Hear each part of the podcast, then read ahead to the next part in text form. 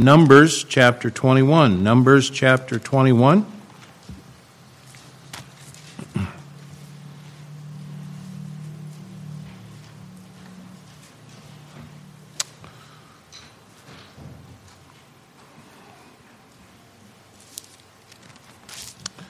Numbers chapter twenty-one, and I'm going to read uh, a portion of, uh, a little longer portion this morning, just for us to kind of get the idea of what's going on here again, the context. We're going to start with verse ten.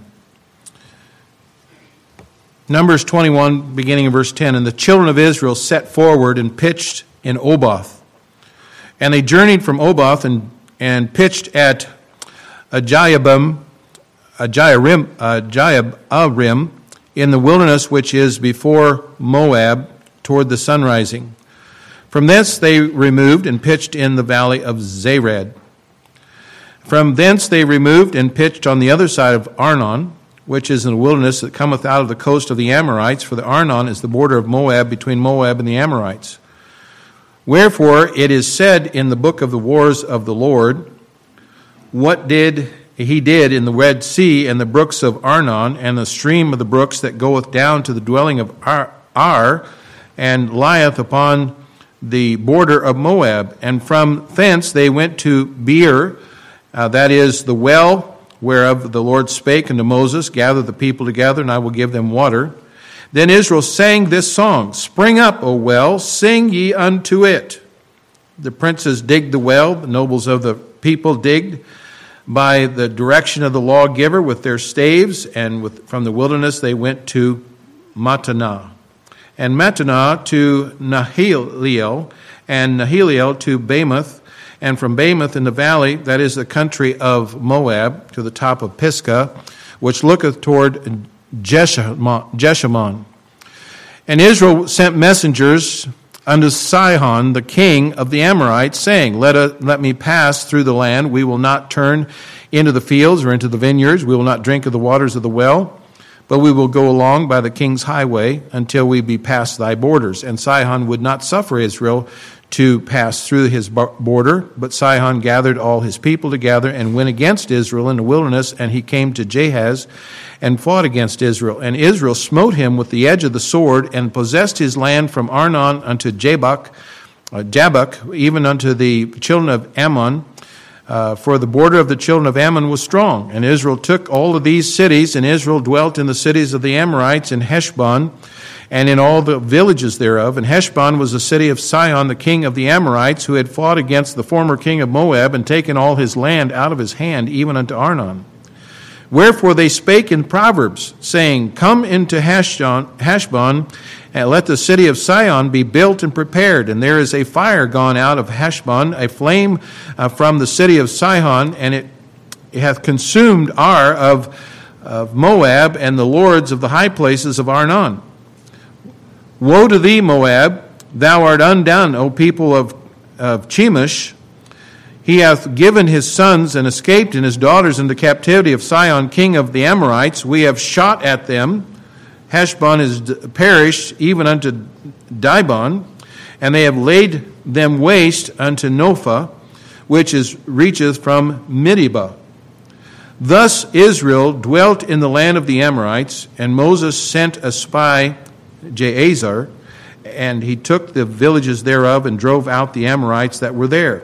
And they turned and went by the way of Bashan, and the Og of the king of Bashan went out against them, and he and all his people in the battle of Edrei. And the Lord said unto Moab, Fear him not, for I have delivered him into thy hand, and all his people in his hand, his land, and thou shalt do to him as thou didst to Sihon, king of the Amorites, which dwelt at Heshbon. And so they smote him and his sons and all his people until there were none left alive, and they possessed his land. May God add his blessing to the reading of his word this morning. And I want us to look at uh, this particular portion of Scripture.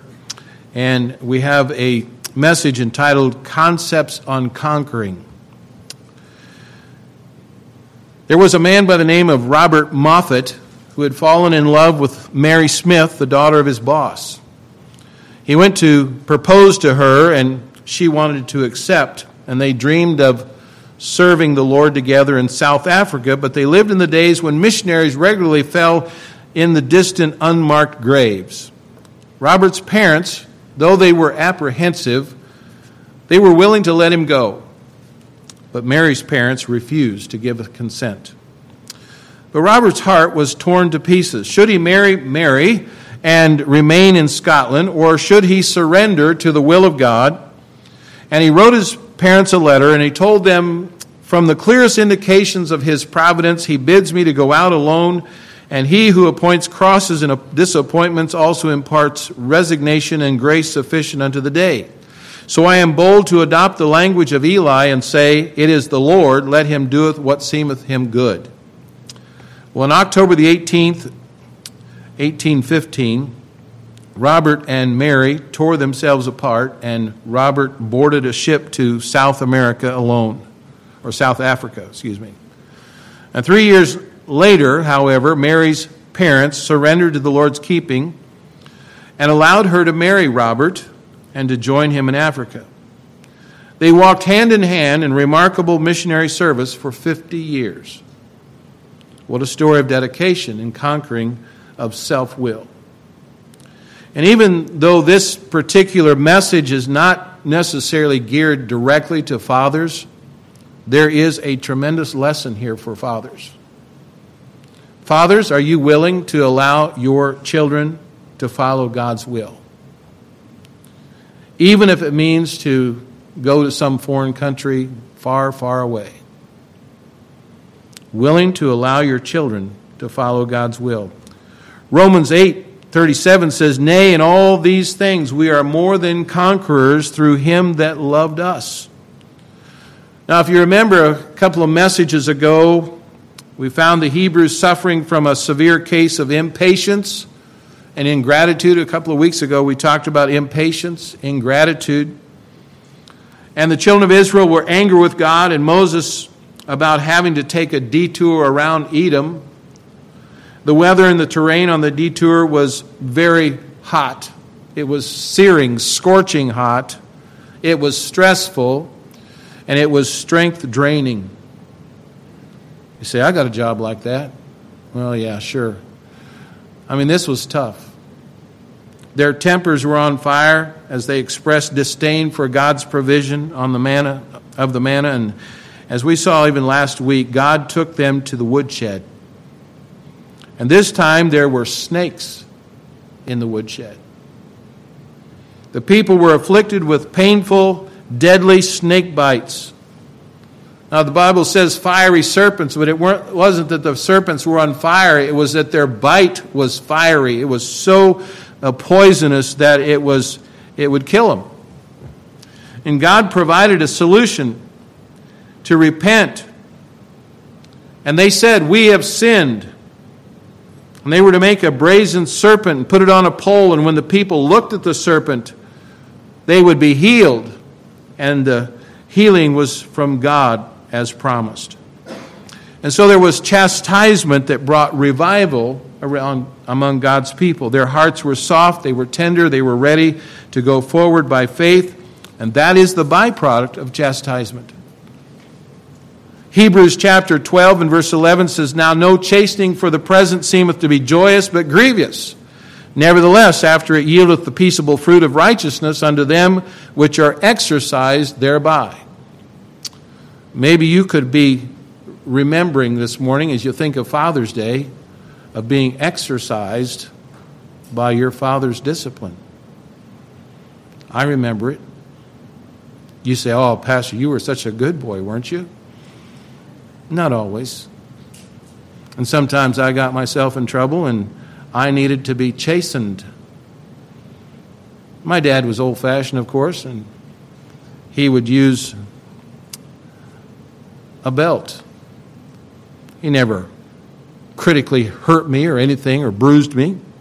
In fact, one day, he said, "Here." And he lay down on the bed. He said, "You spanked me." I said, "I don't, you know, I deserve it." He said, "You know, that's how much it hurts me when I have to discipline you." I never forget that.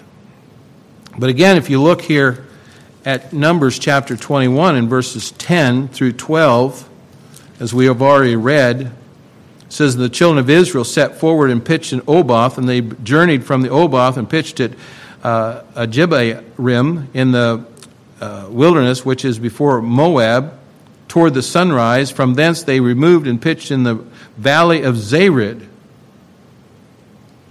In Deuteronomy, Zered now is a picture of the end of an old generation as the last of the disobedient generation that died there. Remember, not everyone was able to go into the promised land. But in Deuteronomy chapter two and verse thirteen, it says, "Now rise up, said I, and get you over the brook Zered. And uh, we went over the brook of Zered, and the space in which we came to Kadesh Barnea until we came over the brook Zered was thirty and eight years, until all the generation of men of war were wasted out from among the host, as the Lord sware unto them. For indeed the hand of the Lord was against them to destroy them among the host until they were consumed." Now there's some truths here that I want us to see. Just three simple truths that we want to look at this morning. I trust they'll be a help to us. And the first one, the first truth is, God's word is true. God's word is true. The children of Israel wandered for a total of forty years, and those who were twenty and older would not enter the promised land, and these other folks, this older generation, died out. Remember, we, I think we talked about a little bit about how many funerals they had to have every day in front of these, all this generation to die out in the time that was allowed there. God's word, though, is a, our weapon. It helps us to conquer those things that would destroy us spiritually. It's uh, Psalm nineteen and verse seven through eleven, and I won't spend a uh, uh, long time ex- explaining or talking about Psalm nineteen, but it's a wonderful passage of Scripture that shows us the truth of God's word. Psalm nineteen, I'll just read this portion. Uh, Psalm nineteen, verse seven through eleven. It says there, "The law of the Lord is perfect, converting the soul. The testimony of the Lord is sure, making wise the simple. The statutes of the Lord are right, rejoicing the heart. The commandment of the Lord is pure, enlightening the eyes. The fear of the Lord is clean, enduring forever. The judgments of the Lord are true and righteous altogether. More to be desired are they than gold, yea, than much fine gold, sweeter also than honey and the honeycomb. Moreover, by them is thy servant warned, and in the keeping of them there is great reward." And that's not only just for fathers, that's for mothers and sons and daughters as well. The word of God is perfect. It's sure. It's right. It's pure. It's clean. It's true. And it's righteous. Now, these folks here in Numbers may have thought they got away with their disobedience, but the second truth I want us to see is judgment did come. Now, I just read a portion from Deuteronomy chapter two, and it mentioned the book or the brook Zered, or Zered, as it's pronounced here in the Numbers. Same brook. "And when they came over the brook, all the generation of the men of war were wasted out from among the host, and the Lord sware unto them." What this means is that there was judgment that came to Israel, and the judgment is, is on your path this morning if you're lost without Christ. In fact, the Bible tells us judgment is also on the path of the believer. Hebrews nine twenty-seven, it says, "And it is appointed unto man once to die, and after this the judgment." John five twenty-two, "For the Father judgeth no man, but hath committed all judgment unto the Son." Romans two sixteen, "In the day when God shall judge the secrets of men by Jesus Christ according to my gospel." Second Corinthians five ten, "For we must all appear before the judgment seat of Christ, that every one may receive the things done in his body according to that he hath done, whether it be good or bad." There's a judgment time coming. For those who are lost and without Christ, it's not a good judgment.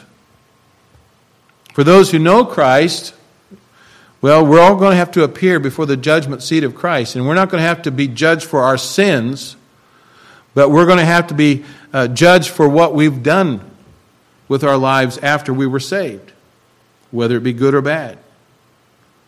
And realizing that you'll have to give an account for your life before the Lord, I think should help us to motivate us to be a conqueror for Christ and a faithful servant of the Lord. But there's a third truth here. And that truth is that Zered means exuberant growth. That's the meaning of the word. Exuberant growth. Now the old generation is gone. Now Israel could go forward and get what God had for them. Romans chapter twelve and verse one says, "Wherefore, seeing we also are compassed about with so great cloud of witnesses, let us lay aside every weight and the sin which doth so easily beset us, and let us run with patience the race that is set before us." First Peter two two, "As newborn babes, desire the sincere milk of the word, that you may grow thereby." You say, "Well, I've been to school, I've been wor- working all my life, I've been growing all my life, I've I've done growing, right?" No, we never get done growing in the Lord. The Hebrews respond to their difficulties in a different manner now. They need water, and God tells them he will give it them. Go back to Numbers twenty-one, verse sixteen. "And from thence they went to Beer, and that is the well whereof the Lord spake unto Moses, Gather the people together, and I will give them water." They needed water. There's no more grumbling. There's no more griping. And then we're told that they sing. They sang a song. It's time they sang. And they conquer their fear with obedience and faith. And this works for you and me as well. Verse seventeen says, "Then Israel sang this song, Spring up, O well, sing ye unto it." Now, there had been no record of them singing for almost twenty or forty years. This is the first time they began to sing after forty years. You see, when God, when you disobey God, God robs you of your joy. You don't feel like singing. Psalm one thirty-seven. Psalm one thirty-seven says in verse one, says, "By the rivers of Babylon, there we sat down, yea, we wept when we remembered Zion. We hanged our harps upon the willows in the midst thereof, for there they had carried us away captive, required of us a song, and they that wasted us required of us mirth, saying, Sing us one of the songs of Zion." Well, how shall we sing the Lord's song in a strange land? See, God wants us to sing. He wants us to have joy in our hearts. You say, "I can't sing. I don't know how. I can't carry a tune in a bucket." Well, maybe your bucket's full of holes. I don't know. You need to plug up the holes and sing anyway. Ask God to put a new song in your mouth, as it says in Psalm forty, and praise unto the Lord was singing. Nehemiah chapter eight and verse ten says, "Then he said unto them, Go your way and eat the fat and drink the sweet and send portions unto them, for nothing is prepared. For this day is holy unto the Lord. Neither be ye sorry, for the joy of your Lord, joy of the Lord is your strength." Psalm ninety-five verse one, "O come, let us sing unto the Lord. Let us make a joyful noise to the rock of our salvation." Ephesians chapter five verse nineteen, "Speaking to yourselves in psalms and hymns and spiritual songs, singing and making melody in your heart to the Lord." James five thirteen, "Is any among you afflicted? Let him pray. Is any merry? Let him sing psalms." But you know what? Sin will rob you of your joy. Faith will strengthen your joy. The Hebrews got their joy back when they got right with God and were back in His will. If you lost your joy, you need to get right with God and let Him lead your life. Now, if you remember, I started the message with a man by the name of Robert Moffat. There was also a colleague of his by the name of Barnabas Shaw And he worked with him in South Africa. He was a missionary from England who went to Cape Town to preach the gospel and was forbidden from doing so by the governor there. And not knowing what to do, Shaw purchased a yoke of oxen and a cart and put his goods in the back. And Shaw and his wife took their seat in the cart, and they gave the reins to the Lord. And the oxen rambled into the interior, lowing and trudging ahead day after day, covering about two hundred miles in just under a month.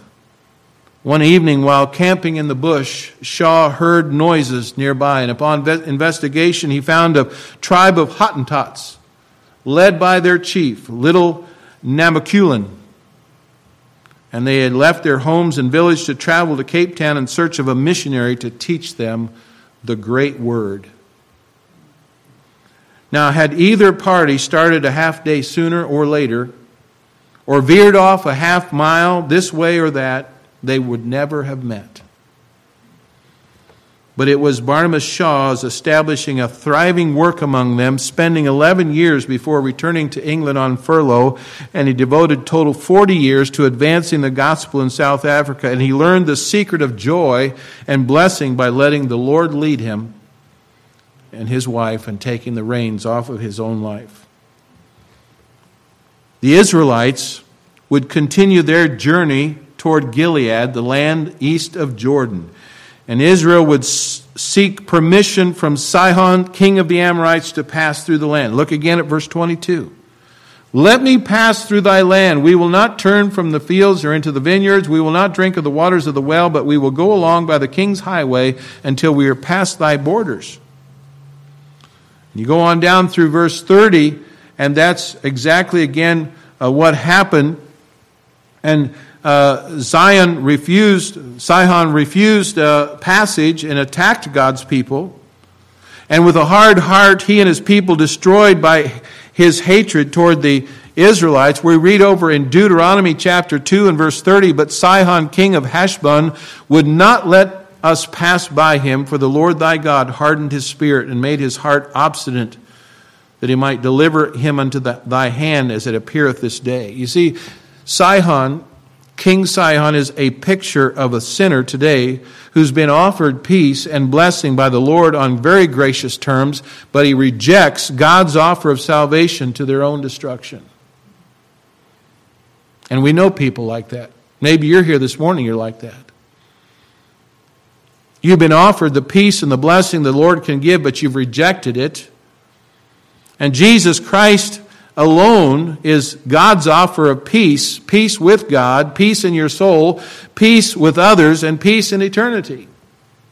Romans five one says, therefore, being justified by faith, we have peace with God through our Lord Jesus Christ.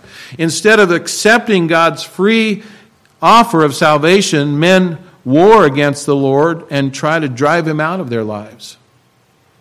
Proverbs one twenty-four says, because I have called and ye have refused, I have stretched out my hand, but no man regarded. Proverbs one and verse thirty and thirty-two through thirty-two says, they would none of my counsel, they despised all my reproof. Therefore shall they eat of the fruit of their own way, and be filled with their own devices. But for the turning away of the simple shall slay them, and the prosperity of fools shall destroy them. You see, you cannot conquer God. Fighting and resisting the Lord in your life leads to failure, to defeat, to discouragement, to disillusionment, to depression, and eventually to death. Vicar Thomas Bell tried to fight God in his life, and in sixteen eighty he ordered soldiers to drag William, William Veitch out of his home one winter night to the prison because William Veitch's faith in Jesus Christ. And the children and his wife were terrified. William was to be executed in a short time, so the time uh, time was of essence. And Mary and his wife traveled to the prison on horseback on a cold January night, and she arrived around midnight, almost half frozen, and the guards would not awaken her husband, so she sat by the fire throughout the night. Uh, she was given a few moments with her husband the next morning and then was torn away from him. And she returned to a friend's house and wept bitterly. But she was comforted with Isaiah chapter eight, verse twelve and thirteen, where it says, "Say ye not a confederacy to all them to whom this people shall say a confederacy, neither fear ye their fear, nor be afraid. Sanctify the Lord of hosts himself, and let him be your fear, and let him be your dread." Two days later, Vicar Thomas Bell set out to return to his home late at night after visiting a friend. He was found two days later standing up to his arms in a block of ice in the river. William Veitch was soon freed and served the Lord with his wife for more than forty more years. God got the victory. Psalm, nineteen, or Psalm nine verse seventeen says, "The wicked shall be turned into hell, and all the nations that forget God." Now if you go down to uh, the last several verses here of this passage that we read, verses thirty-one through thirty-five, we find that after the victory over Sihon, King Og of Bashan attacked Israel. And Sihon and Og were both Amorite kings. Sihon was of the southern kingdom, and Og was of the north, and Og was no ordinary man. He was a giant of a man. Deuteronomy three eleven tells us that his bed was thirteen and a half feet long by six feet wide. Do you suppose that's where we get the term king-size bed? Maybe. God told his people to have no fear, though. And you may be facing some giants in your life as well. We need not, we do not li- need to live in fear. Yes, on the one hand, we are to fear God, respect God, have an respect and awe for God, a reverential trust of Almighty God who made us and will judge us. But on the other hand, we're not to be afraid of those who oppose us for living for the Lord. Second Timothy one seven says, "For God hath not given us a spirit of fear, but of power and of love and of sound mind." Isaiah forty-one ten says, "Fear thou not, for I am with thee. Be not dismayed, for I am thy God. I will strengthen thee, yea, I will help thee, yea, I will uphold thee with the right hand of my righteousness." The word dismayed means there to be in a daze or confused. Do not be in a daze or confused. The word uphold means to follow close, to keep secure. That's what God has promised to do. This verse reveals the truth that God meets all of our needs. The word uphold, again, follow close, keep secure. Notice also in relationship to our needs, fear, that speaks of emotional needs. Dismay, that speaks of mental needs. Strengthen speaks of physical needs. Thy God speaks of the one who cares for our spiritual needs, and uphold speaks of our eternal needs. Philippians four thirteen says, "But my God shall supply all your need according to his riches and glory by Christ Jesus." I wonder, do you have a need this morning? Sure you do. If you don't, you're probably sitting there dead. We need to get the corner. Every one of us have a need. If you say you don't, you're either in denial or you're so blinded that you can't see your need. We all have needs this morning.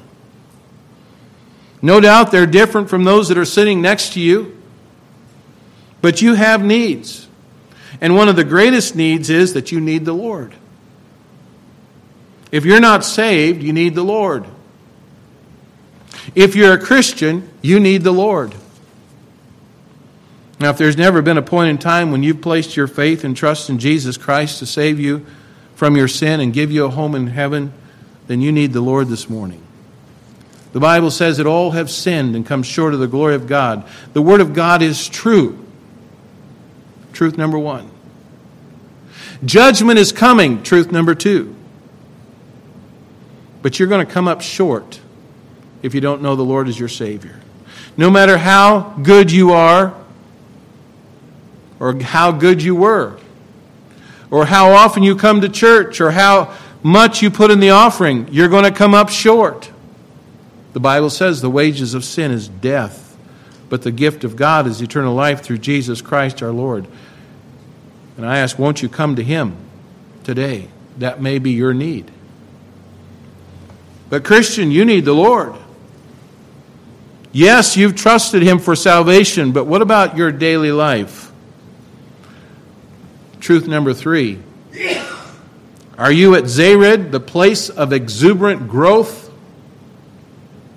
Or are you at the place in your Christian life that is powerless because you're not advancing for the Lord and conquering the world and the flesh and the devil? Perhaps your life this morning is stagnant, and there just doesn't seem to be any purpose in living. You ask, how can that happen to a Christian? Well, you can bet it can, and some of you know exactly what I mean. There's been times in your life where you've been there, or perhaps you're there this morning. You've neglected the Word of God and prayer and consistent attendance to the services of this local church, and your life is full of problems and defeat. But being an obedient Christian will not mean there'll be no trials, but it does mean you can have victory. You can be a conqueror of those trials. You can grow in the Lord because God's word is true. There will be a day of accounting. But are you growing in the grace and knowledge of the Lord Jesus Christ on a daily basis this morning? If not, you need to come. This morning, you need to get right with God. I know a number of you use the uh, devotional book called The Baptist Bread, but one of the devotions caught my attention this week. In it, they use the, the text Luke eight forty-five, and it says, "And Jesus said, 'Who touched me?'" And the writer shared the context of that verse and said, the Bible says there is a great throngs, a crowd thronging around him, and, and those people who were thronging him were not touching him by faith. They crowded close, but not for the same reason the woman wanted to get close. She drew near in faith. And the Bible says that she touched the hem of his garment, and virtue went out from, from out of him, and the virtue took care of her need. Jesus said, "Who touched me?" Now, do you think that Jesus, God in the flesh, really didn't know the answer to that question? I think he did. He's God. He knows everything. Do you think he didn't know who he had been, who had been helped? Certainly he knew. Well, if he knew, why did he ask? Well, he was calling for a public confession. He was calling for an open testimony of the miracle that God had given her. Now, I'm not suggesting your need necessarily is a need for physical healing as this woman had. But if you have a spiritual need, whether it be to be saved or to walk closer with the Lord, there's something in your life you need to get right before the Lord. You have a need, and God is ready and willing to meet that need today. The writer of the devotional went on to say, God, one robs God of the glory that's due him when he touches your heart in a service and you make a decision and refuse to let God, it be known that God has moved in your life. Jesus asked the question, "Who touched me?" because he wanted the woman to willingly say, "It was me. And here's what happened when I touched you." He wanted here to, her to publicly say she had been affected by faith, that she had touched him and her life had been changed. And when God speaks to your heart, when he answers a prayer in your life and he meets a need, he expects us to respond and to give him glory and honor. Anything less is robbing God of what he deserves. So often we agree with a message that's been given and perhaps make a decision in our hearts, and we never make a move to make it a public decision. But it says later in the book of Luke in chapter twelve, verse eight, he says, "Also I say unto you, whosoever shall confess me before men, him shall the Son of Man also confess before the angels of God." We're certainly not asking for a show of pride. We're not asking to to uh, for you to give a speech or do anything like that. But when God speaks to your heart, how many times do we just sit in our seats and not even move? And we go out the door and we forget what we had just decided. Many times making a public decision will help to solidify that decision in your heart and your mind. You can mark it down in your memory. On such and such a date, I made a decision for God, and I, I was willing to make it a public decision. I don't know what your need is this morning. If there's someone that needs to be saved, we certainly ask you to come and to acknowledge that. We know you can be saved there, but make it public. If God's touched your heart, let's pray.